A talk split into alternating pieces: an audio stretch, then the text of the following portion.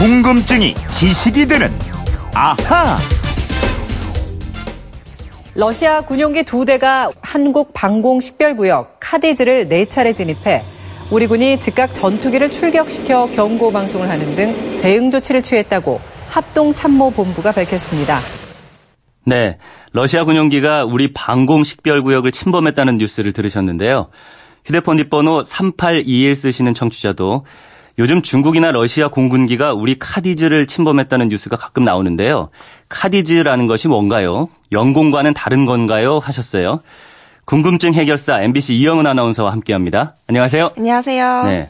중국, 러시아 민항기도 아니고 공, 군용기, 공군기가 왜 자꾸 들어오는 거죠? 이게 무단으로 들어오는 거죠? 그럼요. 원래는 나 들어가도 돼 하면서 미리 알리고 허락받고 와야 하는데요. 그냥 무단으로 들어오는 겁니다. 네. 그래서 그때마다 우리 공군기도 여러 대가 추격해서 그 공군 그 군용기들을 밀착 방어하고 합니다. 네. 이 뉴스는 러시아 군용기가 침범했다는 뉴스인데 침범 빈도는 중국 군용기가 훨씬 많은 것 같더라고요. 네, 중국 군용기가 카디즈에 무단으로 진입한 통계를 보니까요. 네. 2016년에 약 50건이었는데 작년엔 약 70건으로 늘어났어요.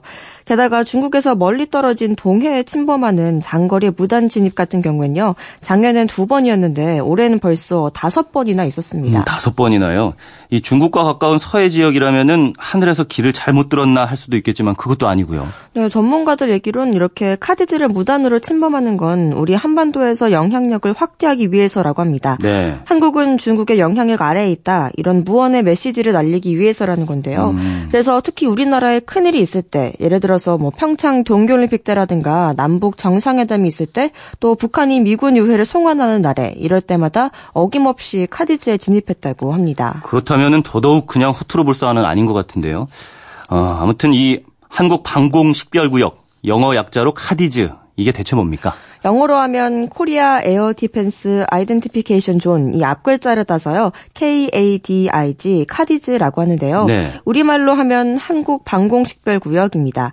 일본은 J를 써서 자디즈고요. 중국은 우리와 발음은 같아요. 하지만 차이나니까 C를 써서 카디즈라고 합니다. 음, 그러니까 각 나라마다 다 있는 거군요. 네, 그렇습니다. 다른 나라의 군용기나 민간 항공기가 영공에 침입하는 것을 방지하기 위해서 영공 바깥의 공해 상공에 설정하는 공중 구역입니다. 음, 영공 바깥에 설정해요? 그러면 영공보다 더 넓은 구역이네요? 네, 우리나라는 영토와 영공이 있고 또 바다에 맞닿아 있으니까 영해도 갖고 있잖아요. 네. 영토는 땅이고 영공은 우리나라의 하늘 그리고 우리 바다가 영해인데 네. 이 영토와 영해 영공은 국제법상 주권이 미치는 곳입니다. 음. 따라서 우리나라에 허락 없이 침범하게 되면 불법 침입으로 간주돼서 공격을 할 수가 있어요. 네. 영토 영해 영공에서는 우리 국군이 공격해도 할 말이 없다 이런 거잖아요. 네. 근데 왜 그 영공보다 넓게 방공식별 구역을 정하는 거죠? 왜냐하면 군용기나 전투기는 이동 속도가 엄청나게 빠르잖아요. 그렇죠. 그래서 이미 우리 영공에 들어온 다음에 대응하는 건 여러 가지로 위험 부담이 큽니다. 음. 직접 공격을 하기도 그렇고 그렇다고 안 하기도 그렇고요. 아, 그래서 영공보다 훨씬 넓게 구역을 정해 놓은 거군요. 네, 영공 바깥의 공해상공에 영공보다 훨씬 넓게 이 방공식별 구역을 설정해서 무단 침범에 대응하려고 하는 거죠. 네. 이번처럼 중국이나 러시아 군용기가 이 방공식별구역 안으로 항공기가 들어오게 되면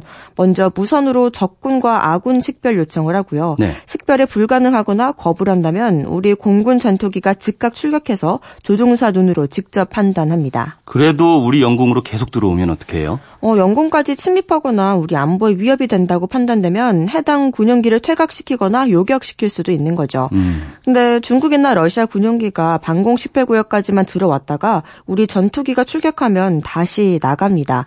이걸 매년 수십 차례 반복하고 있는 거예요. 음, 우리 전투기 여러 대가 한꺼번에 뜨면 기름값도 상당히 들어갈 것 같은데 상대 국가한테 경제적 손실까지 끼치는 행위잖아요. 네. 이래도 되는 거예요?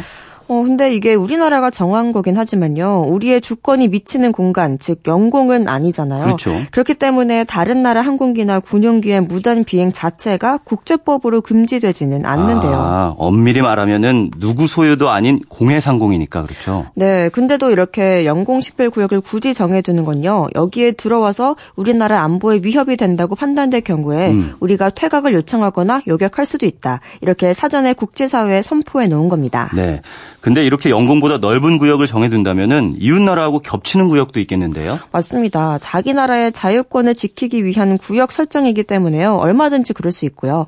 실제로 중국은 2013년에 일본과 영토 분쟁이 있는 동중국해 일대 자우이다오 있죠. 일본명으로는 센카쿠 열도. 네. 이 섬들과 우리나라 이어도 주변 상공을 포함하는 구역을 방공식별 구역으로 일방적으로 선포해서 우리나라와 일본의 반발을 크게 산 적도 있고요. 네. 우리 정부도 대응하기 위해서 새로운 구역을 정해서 한 달 뒤에 선포했습니다. 음, 이러면은 자칫 외교 분쟁이나 심하면은 군사 분쟁까지도 번질 수 있겠네요. 그렇습니다. 그래서 항공기가 다른 나라의 방공식별 구역에 들어갈 땐 반드시 24시간 이전에 해당 국가 합참의 허가를 받아야 하고요. 네. 허가를 받고 비행을 할 때도 규정된 지점에서 의무적으로 위치 보고를 해야 하는데 중국 군용기들은 이걸 계속 어기고 있어요. 네. 이 카디즈 방공 식별 구역에 대해서는 확실히 알겠고요.